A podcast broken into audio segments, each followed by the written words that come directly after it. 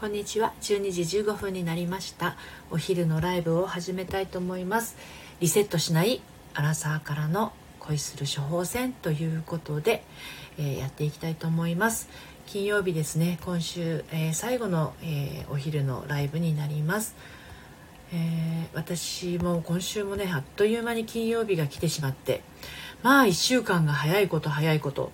まあ、それだけ充実しているということであのありがたいことだなと思う反面ですね。やっぱりこう自分のペースっていうものが、えー、失われ気味になるとね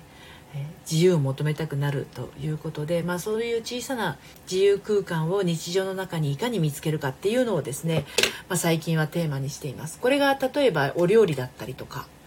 えー、まあ、自分があまり得意じゃなかったりすることにとあれですガラガラ落っこってきちゃった。えと自分の得意じゃなかったことがあの好きになったりするとねラッキーなんですけどね。で私の場合は料理があんまり得意じゃないのであの料理をするっていう風に夕飯はメニューを考えるのが本当にね苦痛でね苦痛でっていうかあの何にしていいか分かんなくて毎日考えるのって本当大変ですよね。で作るのはね決まってしまえば材料を買ってきてあとはなんかこう作り方見ながらやっていけるんだけれどもまああのなかなかなかなか渋いものがありますよお料理というのは毎日。でもやっぱり自分が食べるものですのであの、自分の食べるものなわけだから、うん、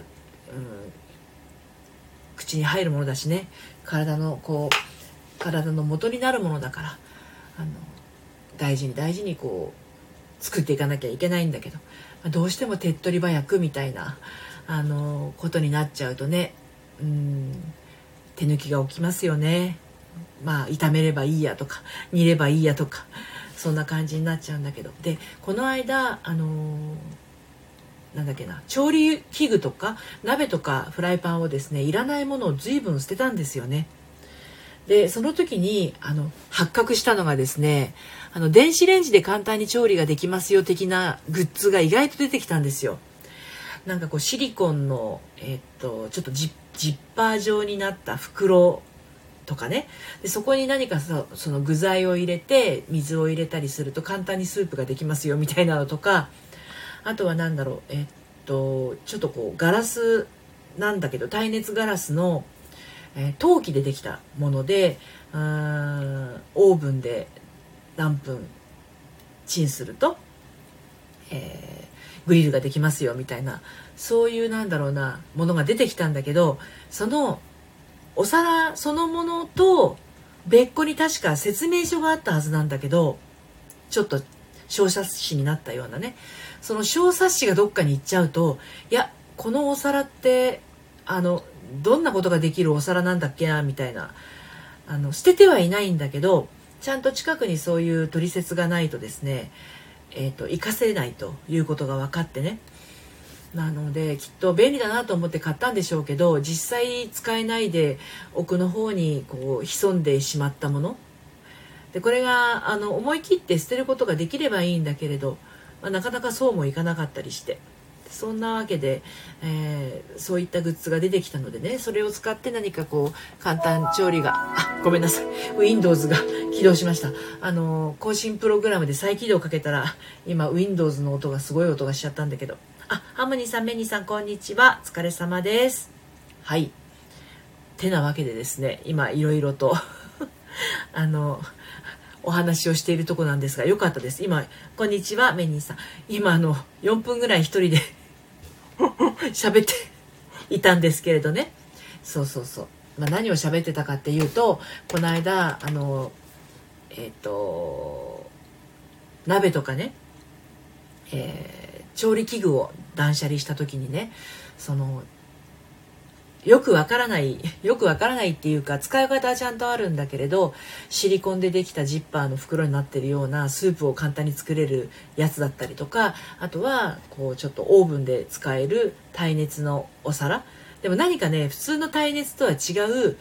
ものがもっと簡単にできるものらしいんだけど取説がどっか行っちゃったんで果たしてこれで何ができるんだろうっていうのが分かんないままあるお皿とか。だからまあそういう簡単に何かができます的なものっていうのは、えーと、それの取説とやっぱり近くに置いとかないとダメですよね。うん、使い方が分かんないともうなんか、うんと、1個しかない変なお皿みたいな 形になっちゃって、うん、便利でも何でもないちょっとただ気になるイライラのもとみたいになってしまうんでよろしくないなんて思っちゃったりもしてね、うん、でそんなこんなやってたんですけれど。であのやっぱりね日常的にご飯を作るっていうのが、えー、皆さんもねもし一人暮らしをされていたりあの自分がご飯を作る担当になっていたりするのなら、まあ、このメニューを考えるのって本当にハードルが高くってハードルが高いっていうか考えるのが大変で、まあ、クックパッド様々なんですけどね。あいろんなメニューが載っているからクックパッド様々なんだけれども。であの考えることとそれから作ることってあの一連の作業なんだけれどねその考えるっていうところが頭の方からいっちゃうと本当に浮かばないんですよね。あのよく私まあ、あののりぴ塾でもあとサロンの方でも感覚が大事っていう話をあバズらせやカズ社長さんようこそお越しくださいましたこんにちはその感覚が大事っていう話をしていますけれどもその食べたい時もですね感覚のところを大事にしてあげるとあのいいメニューが浮かぶなっていうのを最近感じましたね。何が喜びハートたくさんありがとうございます。何が自分の喜びかっていうところを常に常にこうハートたくさんどうもありがとうございます。あの考えた考えてあげるんじゃないな。感じてあげるかってことですよね。でこれがその感じ方っていうのがですねちょっと重要になってくるんだけれども自分に何だろう楽しみを課してあげられないっていうか自分に楽しませてあげられないとかうんと自分の中にこう緩む緩ませるようなあの時間を持たせてあげられないでいるとどうしてもやっぱりいつもピーンとこう緊張した状態で張り詰めていますからあの思考優位になっちゃうんですよね。感覚というよりかはね。思考優位になってしまうと何が起こるかっていうと頭の中で正しい正しくないっていう言葉が常にこうあの引っ張り合いっこしていてね。であの正しい正しくないっていうのは、えっと、結局自分のことを、えー、奮い立たせているようで結構縛ってしまってるんですよね。なので苦しめてしまうということですね。でこれやりがちなのが完璧主義の人なんですよやっぱり。完璧主義の人っていうのはあの自分の中に何かがあるわけじゃなくって誰かから見て自分がどうかっていう風なあのこう判断自己判断をしていますので割と自分の中に起きてきている感覚を、えー、後ろ回し後回しにしてしまってね旗から見てどうかっていうところを、えー、基準に考えちゃうから自由度が低いんですよ。で自由度が低いということはやっていて何て言うのかなうーん満足感が得られない。で満足するのも自分が満足するっていうよりも誰かの顔色だったりとか誰かの様子を見てあこれで OK なんだなっていうふうに判断する。だから自分の中の納得感みたいなものがあのあまりなかったりするんですよね。でご飯っていうのはまさしく自分が食べて美味しいなって感じるもの。ですよね。目で見て楽しいなとかあの自分で口の中に入れて美味しいなって感じるものだから本当に自分の満足が第一なわけじゃないですか。だからあのお料理を楽しむ時も自分の感覚を大事にしてあげてあこれを食べたら私きっといい気分になるな。このこれを食べたら体の中喜ぶなみたいな 感覚であの食べ物を選ぶようにすると決して太ることはないし、うん、あの何て言うの？作っていてもですねこれをもっと美味しく吸収するにはどの調理方法方法がベストマッチなのかなっていうふうに、えー、感覚の方からね選んでいけるようになるんじゃないかなとね最近思うんですよね。で今あの今日私何時だっけな？9時頃パンを仕込んだんですけどね。まあホームベーカリーですけど。いつも週末はパンを焼くんですけどこれもねあのコロナ禍になって私のうちに眠っていたその 調理器具の一つのあそういえばホームベーカリーあったよなと思って、えー、取り出して去年からね週に1回は作ってたんですけれどもあのついにその10年ぐらい前に15年ぐらい前か2005年生って書いてあったから15年ぐらい前のだからあの壊れたんですよあんまり毎週のように使ってたら。で新しいのが来てでそれで作ってるんですけどでこのパンを作ることによってどういう世界が待ってるかっていうところまでを考えるんじゃなくて感じて焼いてるんですよね。で焼くっつっても材料ぶっ込んでスイッチを押せば4時間15分後には1.5斤のパンができるっていうだけの話なんですけれどでもこのパンを焼くことによってどんないいことがあるかっていうと焼き上がりのね30分前から家の中がパン屋さんの匂いになるんですよ。これがまず私にとってはめちゃくちゃ幸せな気持ちにさせてくれるんですよね。で実際に食べるのは、まあ、夕飯にそのパンに合う料理を作って食べるってこともあるんだけれども翌日の朝に、えー、まあちょっとしたブランチですね。あの土曜日と日曜日は割と起きるのが遅くなるので普段は5時半頃起きるんですけど土日に関しては8時過ぎに起きますからまあ作ったりなんだしてると9時回っちゃうんですねそうするとまあブランチぐらいの時間帯になってくるのでまあちょっと昨日焼いたパンをトーストしたりして、えー、ゆっくりご飯を食べるっていうその時間のために焼いてるんですよ。うん、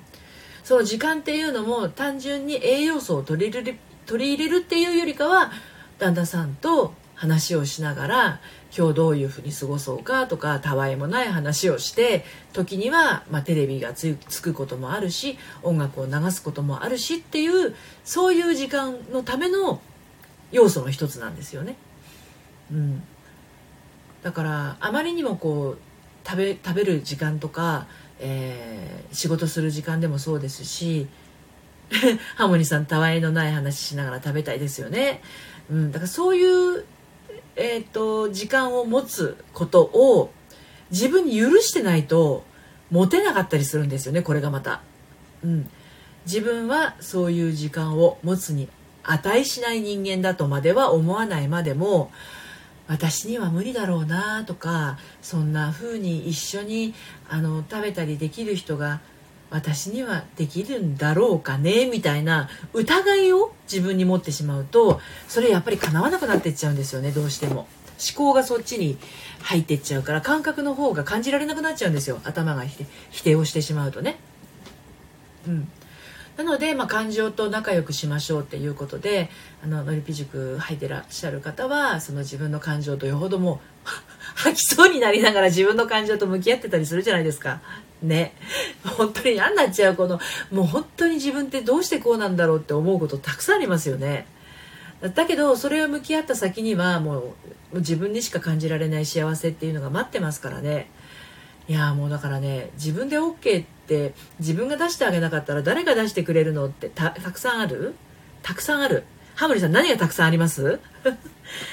あのね自分への OK って自分が出してくれなかったら他の人が出すもんじゃないんですよねほんとそれ 号泣してるし。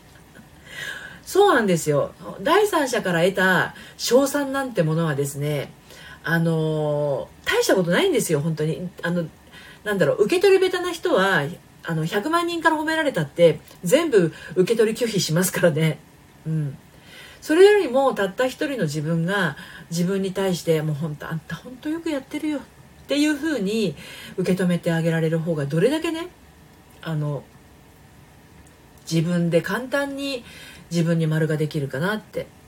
ハモニさんめっちゃ第三者目線だったなと気がついております。よかったです。気がつけて。でそこに気がつけるようになるともう本当にだんだん怖いものなしになってくるんですよね。ああなたが何を私のことを何を分かるっていうのぐらいの勢いで言えちゃったりするじゃない？例えば自分がこよなく愛しているものがあったとしますよ。確かに。自分のものすごく好きなもの？でも傍から見たら何それっていうようなものってみんなあると思うんですよね。うん。私はねあのいつも机に飾ってあるんですけど松任谷由実様のサインが書いてある木のプレートがあるんですけれどね。これ実際にあのユーミンに会った時に書いてもらったサインなんですけどだんだん汚れてきちゃったな。これも15年ぐらい前のやつだからあれなんですけれどね。あのそういうなんだろう旗から見てどうってことがないものでも自分にとっては宝物なわけでそういうものってものじゃなくてもあるわけ。思いだったりとか、えー、大事にしているものってあるじゃないですか。でそれを旗から見てなんでそんなのとか言われた時にあんたに何がわかるのって言える強さ？そういうのすごく大事だと思いません？うん、でそのぐらいやっぱり誰か守ってくれなくても自分が自分で自分を守れるっていうようなあの真の強さっていうよりか、まあ、しなやかさっていうのかな。そういうものがあるとね本当に自分に安心ができるようになると思うんですよね。うん、はい。なんであののりぴ塾の方もサロンの方も自分の思いを大事にしてね進んでいくのがいいよっていう話をしてますけれどもね。今日は遅刻してこないでちゃんと来たからあっという間に15分が経ってしまいましたけどね。うんうんとてもよく分かってきました。あよかったです。ね。メニーさん大事。けど否定されると落ち込んじゃいます。そうなんですよね。否定されると落ち込んじゃいますよね。うん。ハーモニーさんハーモニーさん今誰かに否定されたら落ち込みますか？ハーモニーさんのことを誰かからハーモニーさんなんてなんとかなんとかじゃんみたいな感じでハーモニーさんが私はよしと思っていることをハーモニーさんが誰かに否定されたらあの落ち込みます？多分前ほど落ち込まなくなってきてるんじゃないかなと思うんですけどどうでしょうかね？うん。ほら。全然落ち込まんです。前はどうでしたか？ハーモニーさん。前は誰かに否定されたら どどうでした？前も最でっかって思ってた？前のハーモニーさんどうでしたか？どうでしたかって黙っちゃった。以前のハーモニーさんってどうでしたかね？うん。否定されると落ち込んじゃうって気持ちもすごくわかります。私もそういう時ありましたよ。20代の半ばぐらいかな。30代もあったかな。子供育ててる時は特に思ったかな。このやり方でいいのかななんて思ってる時ありましたね。うん、だけど実際子供があのもうね29とか31とかになってくるとあのどこが間違ってるっていうのって黙らしちゃいと思いますね。はい。ハーモニーさん前は好きな人に友達とか含めて否定されたら落ち込みがちでした。それ何ヶ月前の話ですかハーモニーさん。それが今は最でっかって思うだけですに変わったんですもんね。すごいですよね。でももういいやと思い始めてます。人それぞれですもんね。そうなんですよね。その辺りが自分の中でしっかりとこう腑に落ちて自分事としてなんだろう頭では分かってるんだけどレベルじゃなくてね自分の中で私は私で全然 OK っていう風になってくると本当ね怖いもんなくなってくると思うんですよね。怖いっていうのはやっぱり人からの意見とか、えーと、人からの目線？うんあとはやっぱりそうですよね。人からどう思われてるかとか人目が気になるとかね。そういう感覚があるとあの思ったことができなかったりもするし思ったことをやろうとすら思えなかったりとか。であと思ったことを考えちゃいけないという人もいるんですよ。自分は考えちゃいけない。自分は自分らしく考えたら良くないことが起こるとかね。メニーさんサイデッカー使わせてもらいます。そうですそうです。そんな感じでね自分に自分で許可をできるようになってくるとサイデッカっていうような気持ちに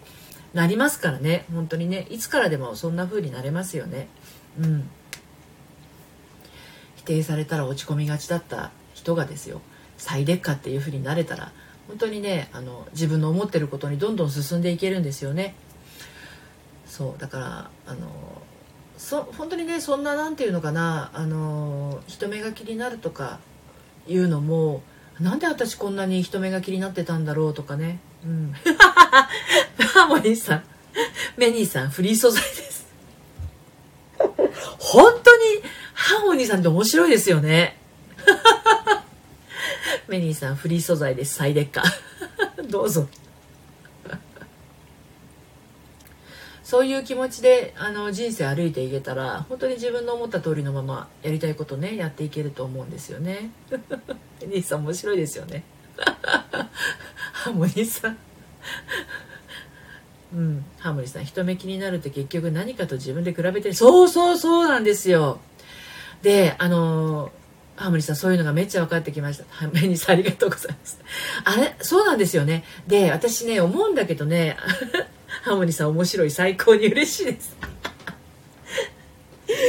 そうね、やっぱね、人と比べてしまうとね、つらみが増しますからね。うん。比べるべきは自分ですね。1日前の自分とか、3ヶ月前の自分とか比べてみたらいやめちゃくちゃ成長してるじゃん私みたいなのはよくわかると思うんですよね。うん、そういうのを大事にしていったら本当に本当に何だろう毎日幸せ感幸福感をね感じていけるし、うん、あの自分が自分で OK っていう風にもなっていくと思うんですよね。うん、あでここできちゃったそうまあ、そんなこんなであっという間に15分経っちゃってお昼お昼休みが終わっちゃうのであれですけれどもねハーモニーさんそうなんです。めっちゃ成長しとった。ありがたいです。ねこの間何ヶ月ぐらいですかねハーモニーさんね。今3月に入りましたけどね。うん。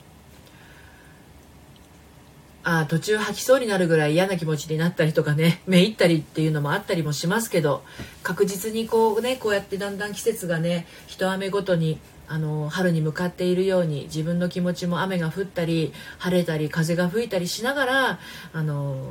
整っていくっていう感覚がねあの分かってくるかなと思いますけどでも自分の感情って、ね、自分しか感じられないからねそこをあの自分が受け止めてあげられなかったら誰よりも自分が悲しむし寂しくなっちゃうもんね、うん、だからそういうなんだろうな自分と仲良くする自分と自分との信頼関係を結ぶっていうのはすごく大事。うんうんうんうんうんうんうん。ハーモニさん言ってますけどね。そうだからそういう自分との向き合いの時間を持てたっていうことが本当にあの、ね、自分自身にとってよかったなって思えたら最高ですよね。うん。結局なんだろう人間ってあの私の大好きな松任谷由実様も歌っておりますけれどもね「ミッドナイトスケアクロー」という歌でね「人は何も持たずに生まれ、えー、何も持たずに去ってゆくの」っていう歌詞があるんですよ。まあ本当にそうだなと思ってね。それでもあの愛と出会うのっていう歌があるんですよ「ミッドナイトスケアクロー」って。多分 YouTube とかにもあると思うんですけどね。あのちょっとね歌詞をちゃんとちゃんとした歌詞をねお伝えしたいな。えー、っとねまあ多分 YouTube を見たらあの歌すごいいい曲だからね。あうん泣きそうです。あの泣いてください。涙が出る時はね止まらないようにしてくださいね。うん。えー、っとね人は何も持たずに生まれ何も持たずに去ってゆくの。それでも愛と出会うのっていうね歌詞があるんですよ。これがユーミン様のですねあの「ミッドナイトスケアクロー」という歌なんですがあのあじゃあちょっとあそこにサロンに貼ってみようかなこの YouTube ね。歌詞とともにねあのめっちゃいい曲なんであの1995年の曲なんですが、うん、本当にいい曲なんですよこれ。後でねサロンに貼っておきますね。はい。てなわけであの今日は金曜日で最後の平日のねライブですけれどもあのしっぽりとお送りすることができてよかったです。また夕方5時から、えー、ライブをしますけれどもねお時間が合いましたら平日最後の、えー、今日の今週最後のですねオラクル占いのライブになりますのではいメニーさん良い歌詞ですね。そうなんですよ。で曲もすごく良くて。うん、私があのサロンでね日課にしている、えーと「ノートルダム」という曲もめちゃくちゃいいんですけれどもあのそれはねまだ YouTube にないんですよねめっちゃもう今日も熱唱してから仕事始めましたけれどねうん東子さんようこそお越しくださいましたはいえーと、ハモニさん、のりぴに続いて今日発見した心が軽くなった曲私もあります。あ、ぜひぜひぜひぜひ。皆さんでね、自分が好きな曲を貼ったりするのもすごく良いシェアになると思いますのでね、あの、ぜひよろしくお願いします。はい。ハートありがとうございます。それでは、えー15分オーバーしてしまいましたけれどお昼のライブはこの辺で終了したいと思います。また夕方5時からライブありますのでご都合合いましたら遊びにいらしてください。それでは午後も楽しんでいきましょう。さようなら。